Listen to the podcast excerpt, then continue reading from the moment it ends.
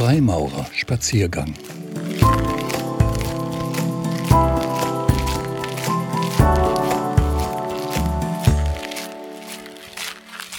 Das große Warum. Damit der Mensch überleben und sich fortpflanzen kann, werden höhere Ziele nicht gebraucht. Trotzdem liegt uns viel daran, einen Sinn zu finden. Dies ist jedoch eine Sehnsucht, die nur schwer zu greifen ist. Was verbindet den spartanischen Heerführer Leonidas aus dem 5. Jahrhundert vor Christus mit der sozialistischen Freiheitskämpferin Rosa Luxemburg? Was haben der deutsche Theologe Dietrich Bonhoeffer, der amerikanische Bürgerrechtler Malcolm X mit dem jüdischen KZ-Häftling Viktor Frankl gemeinsam? Sie alle stehen für eine Idee, die weit über ihre irdische Existenz hinausgeht. Sie alle verschrieben ihr Leben einem höheren Ziel, einem tieferen Sinn. Sinn das Wort trägt eine gewaltige Dynamik in sich. Die indogermanische Wurzel des Begriffs liegt im Verb sent, was so viel bedeutet wie gehen, reisen, eine Richtung nehmen. Sinn hat man also nicht, man erlebt ihn nur, wenn man in Bewegung ist. Das Unabgeschlossene macht ihn aber auch so schwer zu greifen. Sinn bleibt eine lebenslange Sehnsucht. Wer definitiv glaubt, ihn gefunden zu haben, wird für andere mitunter zum Problem. Er wird zum Rechthaber mit einem hermetisch abgeschlossenen Weltbild oder, wenn es schlimm kommt, zum Fundamentalisten. Wir Menschen brauchen das Gefühl, dazuzugehören. Wir wollen einen Platz auf dieser Welt haben. Das können Familie und Freunde leisten, aber auch eine Religion oder politische Aktivitäten. Das Leben wird von uns außerdem als sinnvoll betrachtet, wenn wir eine Richtung haben, die wir verfolgen, oder eine Aufgabe. Ferner müssen wir Menschen spüren, dass unsere Weltanschauung kohärent und stimmig ist. Und schließlich erkennen wir Menschen einen Sinn in unserem Leben, wenn wir erfahren, dass unser Handeln Konsequenzen hat, also auf Resonanz stößt. Natürlich gibt es verschiedene Antworten auf die Frage, was uns Menschen Sinn gibt. Eine Sinndimension ist das Abwenden von sich selbst und die Hinwendung zum Übernatürlichen in Form von Religion oder Spiritualität. Eine andere wichtige Dimension ist das Absehen vom Selbst im Diesseits. Hier geht es um soziales Engagement, Naturverbundenheit oder darum, Erfahrungen an andere weiterzugeben. Bei der Selbstverwirklichung, einer weiteren Dimension, geht es vor allem um mich selbst und meine Stärken. Bei der sogenannten Ordnung als nächste Dimension stehen Moral, Traditionen und Vernunft im Vordergrund. Und schließlich finden wir Sinn im Wir und Wohlgefühl. Die Sorge um uns selbst und die Menschen um uns herum ist hier zentral. Jeder Mensch hat seine eigene Vorstellung von Sinn. Einen gemeinsamen Sinnhorizont zu finden ist schwer geworden. So ist es zumindest in der individualisierten westlichen Welt. Ein modernes, vereinzeltes Verständnis von Sinn ist weit entfernt von dem, was er über viele Jahrhunderte bedeutete. Als sich das Christentum im Mittelalter über Europa verbreitet hatte und den Alltag der meisten Menschen prägte, war die Sache aus Sicht der Kirche klar. Der Sinn im Leben der Gläubigen war unauflöslich verbunden mit dem Sinn des Lebens, nämlich einem allmächtigen Gott zu dienen. Zu dessen Plan gehörte jeder Mensch. Er wurde geboren und getauft, lebte im Bewusstsein, ein Sünder zu sein und der Erlösung zu bedürfen, bemühte sich, Gottes Willen auf Erden zu erfüllen und starb in der Hoffnung auf das Paradies. Das hatte etwas Entlastendes. Niemand musste sich für sich selbst suchen, jeder war Teil des großen Ganzen. Es hatte aber auch etwas Belastendes. Der Einzelne musste sich dem vorgefertigten Plan fügen. Ausscheren hatte Konsequenzen. Die Kirche war mächtig und konnte bestrafen. Die Aufklärung rüttelte an diesem Weltbild Und seit einigen Jahrzehnten ist in Deutschland die Zeit der christlichen Vorherrschaft endgültig Geschichte. Die Kirchen sind auf dem Markt der Sinnstiftung zu einem Anbieter unter vielen geschrumpft. Kein Wunder, dass sich heute so viele Menschen über den Sinn ihres Lebens Gedanken machen. Vermeintlich Gottgegebenes wird hinterfragt und über grundsätzliche Sinnfragen neu nachgedacht, vor allem über diese. Warum zur Hölle suchen wir überhaupt nach einem Sinn? Hier gibt es in der Forschung die verschiedensten Ansätze. Das Fundament der Sinnsuche ist vermutlich die Arbeitsleistung unseres Gehirns. Die soziale Intelligenz bedeutet eine Kompetenz des Menschen, die ihn von allen anderen Lebewesen unterscheidet. Der Mensch kann Anteil haben am Bewusstseinszustand von anderen. Der Fachbegriff dafür lautet Theory of Mind, Theorie des Bewusstseins. Sie besagt, dass wir mit Hilfe unserer Gehirne Hypothesen darüber bilden können, ob unser Gegenüber aufmerksam ist, Schmerzen verspürt oder Freude empfindet. Wir können uns in andere hineinversetzen, auch wenn das irrtumsanfällig ist. Biologisch gesehen dürfte sich diese Fähigkeit entwickelt haben, weil sie die Mitspieler des Sozialverbands berechenbarer macht. Das können Freunde sein oder Feinde und manchmal auch Freundfeinde. Freunde bei der Futtersuche, Feinde bei der Partnersuche. Wer darüber reflektiert, in welcher Hinsicht das Verhalten eines anderen Sinn ergibt, kann darauf reagieren. Sinn ist also nichts, was der Mensch ursprünglich in sich selbst gesucht hätte. Zunächst ging es nicht ums Selbstverstehen, sondern um das Verstehen des anderen. Das Verhältnis zur Gruppe stellt sich dann so dar.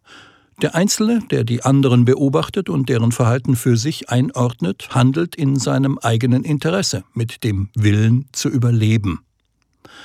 Aus dem Handeln mehrerer Einzelner kann eine Gruppe entstehen. Diese ist besonders erfolgreich, wenn sie eine gemeinsame Identität entwickelt und kultiviert, eine politische oder eine religiöse zum Beispiel. Wenn die einzelnen Mitglieder also in ihr einen Sinn sehen und wissen, dafür stehen wir gemeinsam ein, dafür streiten wir, dafür leben wir, und im Zweifelsfall dafür sterben wir. Allerdings bleibt hier ein elementares Problem. Das Wie lässt sich erklären nicht aber das Warum. Aus evolutionärer Sicht lässt sich kein Sinn in der individuellen Sinnsuche erkennen. Sie scheint völlig überflüssig zu sein. Warum sonst kommen die meisten Lebewesen ohne Selbstbewusstsein aus und sind biologisch trotzdem äußerst erfolgreich? In der Evolution geht es um Selbsterhaltung und Fortpflanzung, und dafür wird ein tieferer Sinn nicht gebraucht. Wölfe erlegen im Rudel einen Hirsch und sie halten beim Fressen ihre Hierarchien ein, aber sie suchen darin keine Bedeutung. Diese Lücke lässt sich bisher einfach nicht schließen. Der Mensch hat etwas entwickelt, das evolutionär nicht nötig zu sein scheint, ihn aber zutiefst ausmacht und abgrenzt von allen anderen Geschöpfen. Wir können nicht anders, als nach den Gründen für unsere eigene Existenz zu forschen. Mit anderen Worten, wir sehen in Ereignissen einen Sinn. Religionen fußen auf Erzählungen von Schuld und Erlösung. Staaten ruhen auf Gründungsmythen von Schlachten und Revolutionen. Auch im ganz persönlichen Leben deuten viele ihr Dasein als Kette von sinnhaften Erlebnissen. Es gibt auch Erkenntnisse von namhaften Psychiatern, die erklären, wer einen Lebenssinn sieht, dem geht es geistig und körperlich besser. Alzheimer, Demenz, Schlaganfälle, Herzinfarkte. Von solchen Erkrankungen scheinen Menschen, die einen Sinn im Leben sehen, deutlich weniger betroffen zu sein. Für den amerikanischen Psychiater und Forscher Adam Kaplan ist der Sinn eine sträflich unterschätzte Medizin. Bloß lässt sich der Sinn weder pflanzlich noch synthetisch herstellen. Man kann ihn auch nicht verabreichen oder impfen. Kaplan sieht hier aber eine Lösung. Unsere gesamtgesellschaftliche Aufgabe bestehe darin, Hilfsangebote bereitzustellen, am besten für jeden Einzelnen. Geht es nach Kaplan, sollte in Schulen darüber gesprochen werden, worin man einen Sinn im Leben findet, auch in Krankenhäusern und Altenheimen. Erfordert eine Reha für psychisch Erkrankte, in der sie über den Sinn ihres Lebens nachdenken. Der Glaube kann Berge versetzen, heißt es in der Bibel. Kaplan glaubt, der Sinn kann dies auch. Als Vorbild kann hier Viktor Frankl dienen, der gezeigt hat, wie dies aussehen kann. Frankl 1905 in Wien geboren, arbeitete als Neurologe und Psychiater und begründete die sogenannte Dritte Wiener Schule der Psychotherapie. Während Sigmund Freud im Willen zur Lust den Antrieb des Menschen sah und Alfred Adler den Willen zur Macht, bildete für Frankl der Wille zum Sinn den Kern des menschlichen Wesens. Also baute er Beratungsstellen für Jugendliche auf und betreute als Oberarzt im psychiatrischen Krankenhaus in Wien zwischen 1933 und 37 jährlich bis zu 3000 suizidgefährdete Frauen. Seine Form der Therapie nannte er Logotherapie, an das griechische Wort Logos angelehnt, das Wort oder Sinn bedeutet. Frankl war davon überzeugt, dass der Mensch eine einzigartige Fähigkeit besitzt. Er kann Sinn und deshalb Hoffnung spüren. Daran hielt er auch noch fest, als die Nazis die Macht übernahmen. Frankl war Jude und in verschiedenen Konzentrationslagern inhaftiert. Er überlebte als einziger aus seiner Familie. Seine Frau, seine Eltern, sein Bruder, alle ermordet. Nach dem Krieg schrieb Frankl ein Buch mit dem Titel Trotzdem Ja zum Leben sagen. Es wurde ein internationaler Bestseller. Darin erzählt er von den Lagern und berichtet, wie er jeden Tag aufs Neue versuchte, sich gegen die Selbstauflösung zu schützen, indem er mit den Geschundenen um sich herum umging wie mit seinen Patientinnen. Man musste also den Lagerinsassen das Warum ihres Lebens, ihr Lebensziel bewusst machen um so zu erreichen, dass sie auch dem furchtbaren Wie des gegenwärtigen Daseins, den Schrecken des Lagerlebens, innerlich gewachsen waren und standhalten konnten, schrieb Frankl. Frankl war fest davon überzeugt, es ist nicht das Hauptanliegen des Menschen, Freude zu erreichen oder Schmerz zu vermindern, sondern im Leben einen Sinn zu sehen. Wie von Kaplan gefordert, bietet auch die Freimaurerei mit ihren Ritualen und Symbolen einem jeden Bruder die Hilfestellung zur individuellen Sinnsuche oder wie wir es nennen, Hilfe bei der Suche nach dem verlorenen Wort.